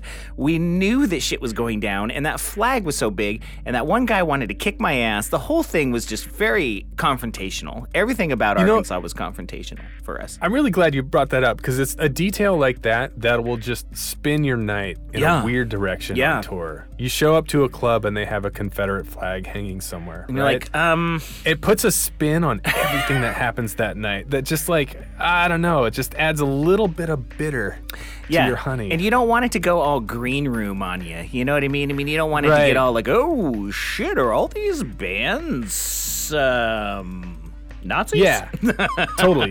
Yeah, it, it kind of puts you in the, in like a different headspace where you're like, okay, I'm gonna try to have fun tonight, but I can't really you can't cut let loose, loose and have because fun you're because at some point we're gonna have to get the fuck out Yeah. of here. Yeah. Oy. All right. If you want to support Laura and Corey, which, you, you should, should. thediscussion.bandcamp.com is where you find Laura's music. Yep. It's fabulous. Get it? It's really good. It's really good. Get it? I've enjoyed it for a while, and then coming up to the show, I listened to it again, and I'm like, fuck, I gotta order this record. Yeah. It's really I good. know it's like getting the downloads, which is what I have is it's almost like man, it's one of those ones where I should have to and I, I gotta say the same thing about Black Tusk. I feel like there's at least Mm-hmm. a couple of those that I actually need to own on vinyl. Totally. You know what I mean? Totally. Yeah, same deal. Blacktusk.bandcamp.com Yep. is how you support them. And yeah, they're just fabulous. If you like any of the many, many subgenres of metal, there's something there for you. Mm-hmm. I in agree. Black Tusk. I agree. It's so good. They are right there, they are on top of it. hey, John, you know what? I want to play my favorite Kylesa song before we get into a little more nerd talking. Of course.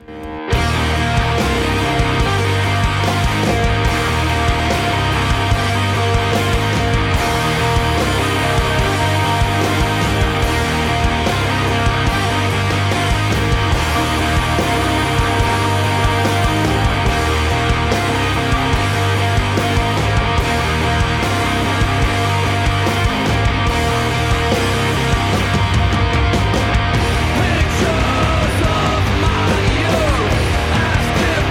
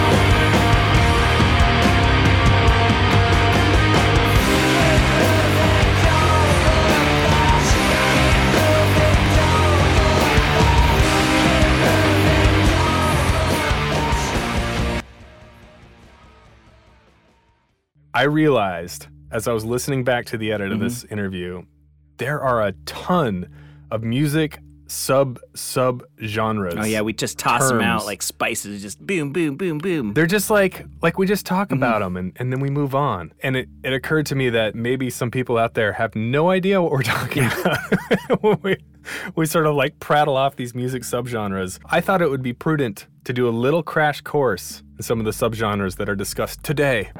Mansplain warning. No dudes talking about nerd stuff. So we'll start with post rock and post punk. Post punk being the precursor to post rock. Post rock would not exist if it wasn't for post punk. Yes. And and this is part of my beef with this term is it doesn't really describe the music. No, it doesn't. Like the descriptor is something that came after the thing before it, so it doesn't really help you. I would say that post punk, it doesn't explain the sound. Post rock does, though, because post rock kind of became a clear subgenre fairly fast. And so let's go back. Happened in the late Mm-hmm. 70s, early 80s. John, I know you probably got a few bands you want, but uh, early bands that were considered post punk Joy Division, Gang of Four, Yeah. Killing Joke. You know, these are people who started subgenres themselves. You know what I mean? I mean, Killing Joke started a whole subgenre, you know, industrial metal that didn't happen before that band. So post punk was like Yeah. these bands that were like, listen, we don't want to sound like the Sex Pistols.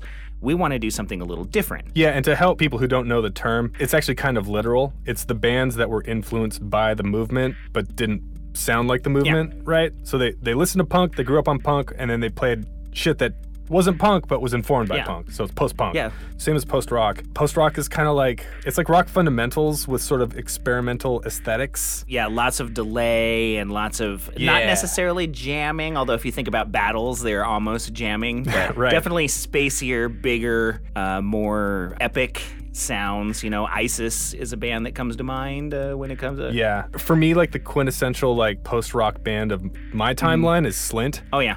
I highly Mm. I recommend. think they're kind of like the in, first post rock band, really. Like, if you think I about think it. so. Yeah. Yeah. If you want to check that out, definitely listen to Slint. Get the album Spiderland. It's It's one of the Ah, best super records important that in many ever ways, existed. as well as just informing you on post rock. And then, uh, you know, I think it kind of came to a head with the band Explosions in the Sky, who did the Yeah. soundtrack to that uh, TV show that was all about football. You know what I'm talking about? Friday Night Lights. And uh, it's just funny because the band doing a soundtrack makes sense, but a band doing a soundtrack about jocks doesn't make any sense. And but anyway, it's it's just a thing that happened, and it's it's totally real. it just happened. Accept it. totally move on. real. Next one is shoegaze. Oh, yeah, which is- so we throw out shoegaze in this one. Shoegaze is it's kind of a weird one. It's typically like guitar pedal, like effects heavy rock Mm-hmm. music with like ethereal details, like sometimes in the vocals or like leads. Maybe soft vocals or Yeah, yeah. There's like I've heard the term applied to like drony bands Mm-hmm. or like really loud bands or sometimes really quiet bands. Is like I think that the typical like sort of like thing that draws it all together is this sort of like a gloomy mood. Yeah, and definitely lots of You know? effects. And if you think about classic shoegaze bands, My Bloody Valentine is like a Yeah. quintessential example. Curve, uh, what's what's some other ones? Even like some of the. If, if you recall, there was this, also a subgenre called Britpop, which was kind of I don't, maybe Right. that's right around your time when you were coming up too. So th- Sure. so they were playing together. And one of my favorite bands in the whole entire world, Loop, is a really good, really heavy, Oh. super grungy I don't know. Them. Oh, dude, you would love them. They're like, they're like if Mudhoney did a shit ton of acid and just washed out all of their instruments with fuzz and everything. It was like just super, super heavy, super loopy. Uh, speaking of my soul. yeah, I no, love you it. would really like it. the thing I like about the term shoegaze, it kind of got coined by the press who were describing the bands of this Yeah. this genre because the during the live show the players would spend a ton of time looking down at their pedals Yeah. instead of the audience. Yeah, Hence the term. And they'd have great Looking at light their shows. feet, shoegaze. Another really Yeah. good band, Spaceman 3, which is one of my favorite shoegaze bands. They're very seminal, very early on. They ended up being the band Spiritualized, and that band, talk about a light show. I mean, it was incredible. You know, it was almost like if you took like an R&B band from the 60s and slowed it down and gave them all a bunch of heroin and then put a brand new light show on top of it. It was just like, whoa, like they had backup singers and everything and it really, really, really spacey and really good, man. I'm a huge fan of that subgenre Yeah. by far. I would say early Radiohead Yeah. counts as shoegaze, and then Honestly, I think they're still kind of a shoegaze band. I think they always were, personally. sure, some people say Dinosaur Jr. is a shoegaze band. Yeah, I, eh. I laugh in their Yeah, face. they're a grunge no, band. I put them with the Yeah, big no, capital they're- G. They're a rock band. Shut the fuck up. They're not a shoegaze band. Anyways, the next one. Uh, this is my favorite one we talk about today. Crust punk or crust. Yeah, I mean, there's crust punk, there's cr- which is the beginning. Then there's crust metal. There's the crust scene. Yeah. Um, you know, what are some I think- quintessential patches you would wear if you were a crusty Well, so, punk? so th- you're hitting it right on the head, and that's where I'm going. Is crust is kind of characterized a lot by the fans, Yeah. like almost more so than than the bands who actually like play Yeah. the music that get associated with it. But it's kind of like it's more of a lifestyle Yeah. than it is music. Because the music genres kind of span a little bit. I mean, technically, Crass is Crass is a crust band, which makes no sense whatsoever. You know what I mean? Like if you think about Yeah, sure. crust, you know.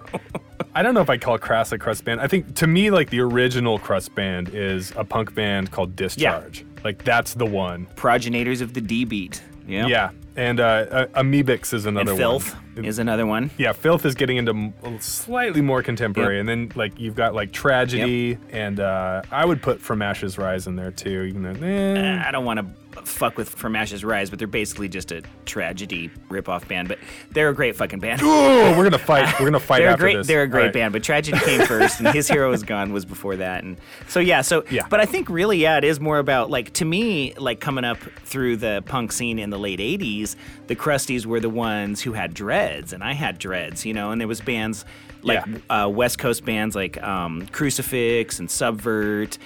Oh yeah, Crucifix. Yeah, you know, totally. you know, yeah. bands that were like called peace punks at the time. Not crucifix, Yeah. not crucifix, crucifix. Different band, two different two bands, different bands, totally. both very crusty. Yes. Crucifix being way more like seminal punk rock, and Crucifix being Yeah. like the next, I would say, the next wave of that. Uh, but definitely, um, you know, anti-war, um, pro-peace, you know, like train train jumping, dreadlock having, anarchist, very anarcho, Yeah. like like very anarchist sort of like aesthetic. And in case you don't know me, which you might not because you're just listening to the podcast, but I would say that that is definitely one of the main scenes in which I became a, a human being was Fuck yeah, man. through the crust punk scene. Fuck yeah. And I've always been a real fan, and I mentioned it later of, you know, crust metal and especially the Bay Area crust scene has always been a huge influence on me. And uh, I just, I still love it. You know, Neurosis is another one where you're just like, holy yeah, shit. I was gonna say early neurosis, Yeah. and I just as we're talking about it, I was just thinking um, capitalist casualties. too. Perfect. Totally Yeah. put them in there.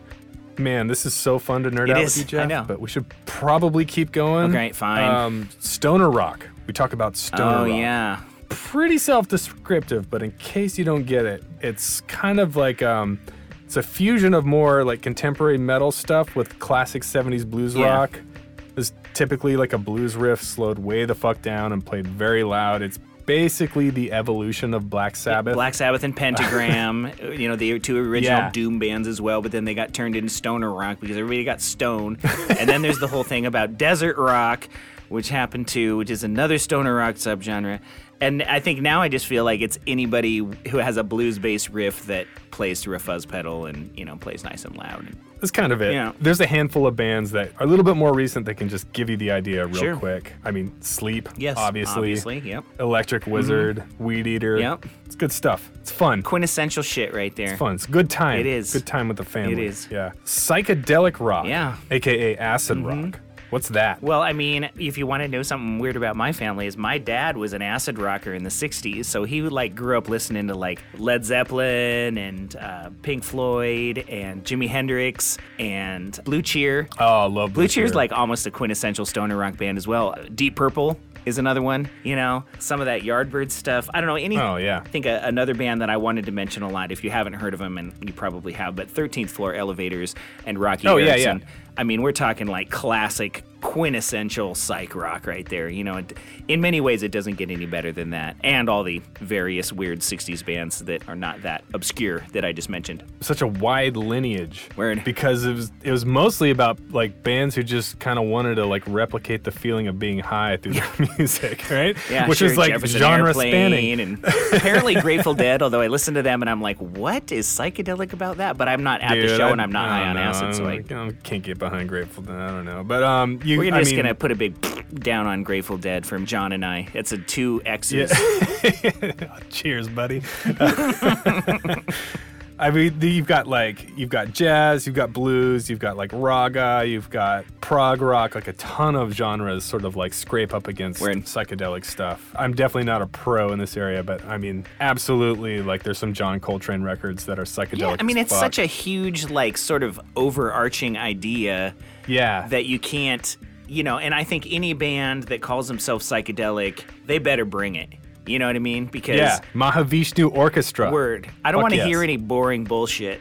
It's got to be fucking, you know, and and a lot of the shoegaze is also psychedelic, you know, post punk psychedelic. Sure. I mean, come on, you know, Sure. there's psychedelic stoner Yeah. rock. I mean, fuck, listen to Sleep while you're high as fuck.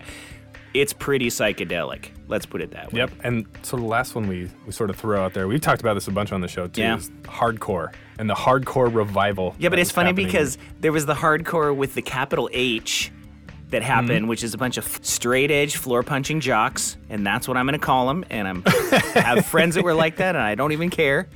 And then there was this next thing that happened that got lumped in with the power violence scene, and it was Yeah. like bands that were like, "No, we like hardcore punk."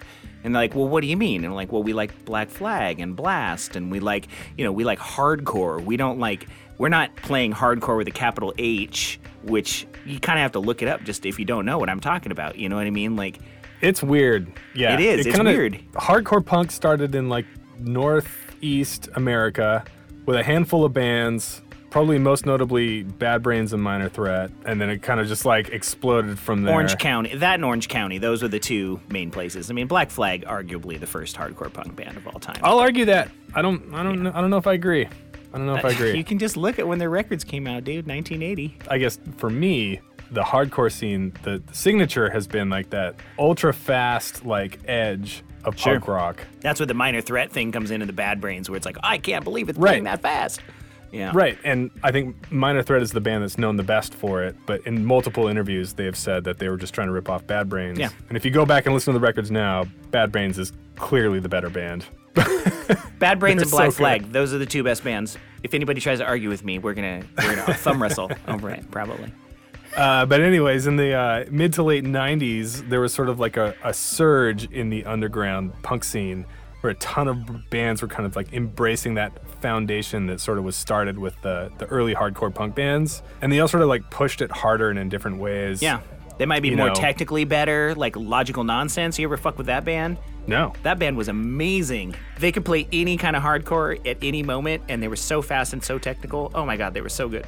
Love it. That's from right from the time we're talking about too. Logical Yeah. nonsense. Those guys were great. The bands I remember the most are um, like Artemis Pile, who we've talked about a bunch on the show, and we'll talk Yep. about again today. Rambo was one. Mm-hmm. Um, Limp Wrist, Crossed Yeah, I Out. love Limp Wrist. All good. yeah. I mean, and again, the power violence scene, which is a whole other sub subgenre, was crossing over all at the same time. And, you know, things are so circular at this point now in history. It's almost like all we can do is talk about it. 'Cause it's all happening right now. It doesn't matter what kind of music you like, you can find something out there that is really, really, really good in whatever subgenre you think that you're into. Are we done? Yeah, I think we're done. Thank you everyone for listening. I think we got a few more episodes this season. I think you'll be excited about some of the stuff that we're going to be talking about. I Yeah. say that every time, and every time I mean it. Uh, yeah. Season is ending. I, what is Soon. time anymore? I don't know. What is a day? What is a month? Today is Blur's Day. Tomorrow's Blur's Day. N- No one Uber's knows. day. Let's make up days. We're just gonna make up days now. the calendar is dead. All right. Thanks for listening to our stupid podcast.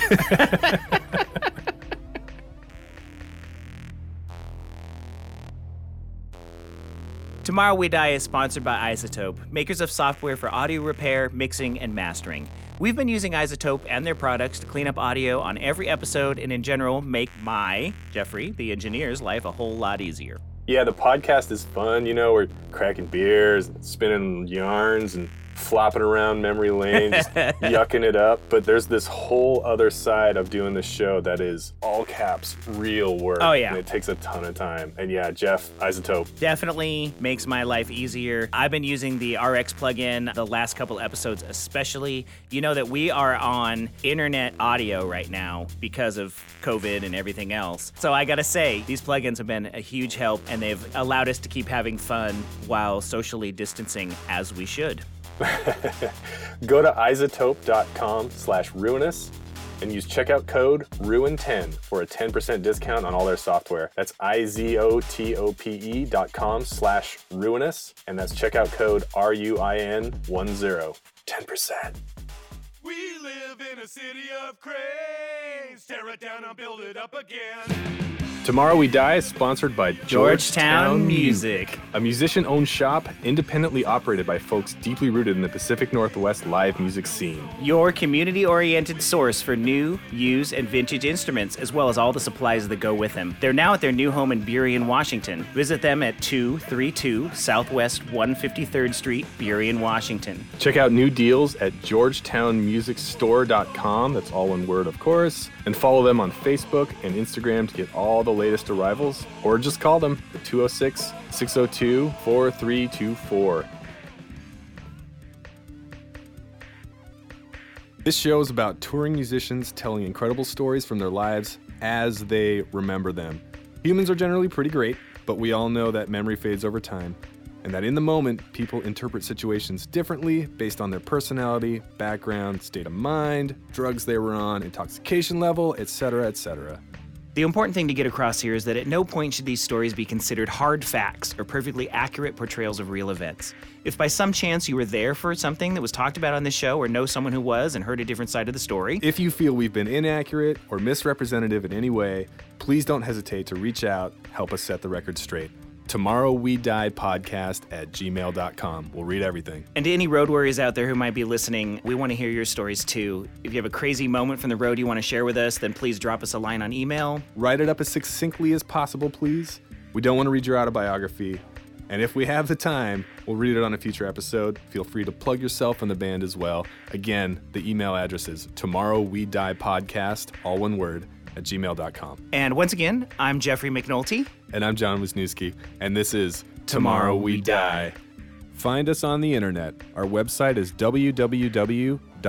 www.tomorrowwedie.com. And remember, that's two W's T O M O R R O W W E D I E dot com. On Twitter, we're at Tomorrow We Die PC. Instagram, at Tomorrow We Die Podcast. Facebook page is at Tomorrow We Die Podcast. Our email address is tomorrowwediepodcast at gmail.com, and the show is published on iTunes, Spotify, Stitcher, Google, and SoundCloud. Podcast produced by Jeffrey M. McNulty at the Pachinko Parlor in Seattle, Washington. Additional editing by Joe Plummer and Chris Dury. Background music is by Null Frequency Impulsor. Tomorrow We Die is produced in partnership with Ruinous Media. Check out the rest of the Ruinous Media family at ruinousmedia.com and on all the major social media platforms. Thanks so much for listening.